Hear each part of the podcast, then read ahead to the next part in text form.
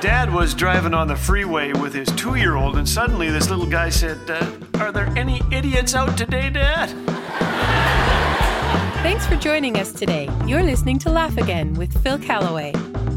A court of law is not normally a humorous place, but don't tell that to most judges who have heard their share of hilarious exchanges, some involving accurate accusations, while others are bogus accusations hurled about in court. For example, a man accused of speeding told the judge that he didn't realize he was speeding because he was wearing a stiff new pair of shoes and couldn't feel how hard he was pressing on the gas pedal. Huh? Uh-huh. Another guy stood before the judge accused of having parked in a handicapped spot despite not having a sticker or any visible handicap. The man claimed he had meant to park for just a moment to go into a restaurant to bring his mother a glass of water. She was in the car and she was dehydrated, he explained. But on his way out, he saw someone choking and felt a sudden urge to administer the Heimlich maneuver. Unfortunately, when the judge asked him how one does administer the Heimlich maneuver, the man did not have a clue. a dentist was accused of a crime. Here's part of that transcript. Lawyer, you stated that the stairs went down to the basement. Is that correct? Dentist, yes. Lawyer, and these same stairs, did they also go up? wow. The judge began to laugh and finally said to the dentist, Pull my tooth, the whole tooth, and nothing but the truth. Here are a few of my favorite actual questions asked of the accused in court. Laughter will be provided by my grandchildren. You were there until the time you left? Is that true? now, your youngest son, the 20 year old, how old is he? Attorney, what is your date of birth? Witness July 18th. Attorney, what year? Witness, every year. were you present when your picture was taken? How far apart were the vehicles at the time of the collision?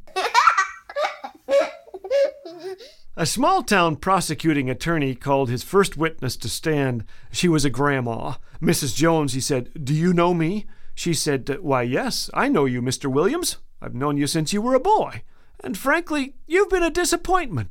You lie, you cheat on your wife, and you manipulate people. Yes, I know you. The lawyer asked, uh, Mrs. Williams, do you know the defense attorney? She replied, Why, yes, I do. I have known Mr. Bradley since he was young, too.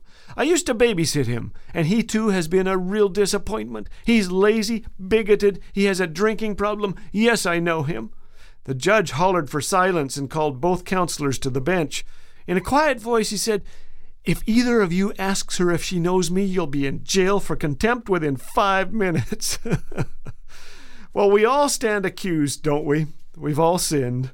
And if you're anything like me, a little voice pops up in your head at times, courtesy of our accuser, who uses lines more preposterous than the ones I've just quoted. Look at you. You're a failure, a fraud. How could God love you after what you've done? The answer is, of course, I don't know. It's what He does. Then you can quote some of the most amazing words ever written from Romans 8 Who dares accuse us whom God has chosen for his own? No one. For God himself has given us right standing with himself. Who then will condemn us? No one. For Christ Jesus died for us and was raised to life for us. And so I submit to you, my friends, that by grace through faith we are forgiven, offered freedom by the one who will never leave us. Which makes me think of another question asked in court were you alone or by yourself?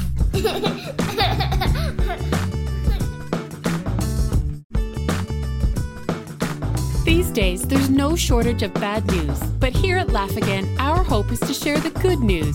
We want to see others laugh, think, and be encouraged in tough times with the promises of the Bible.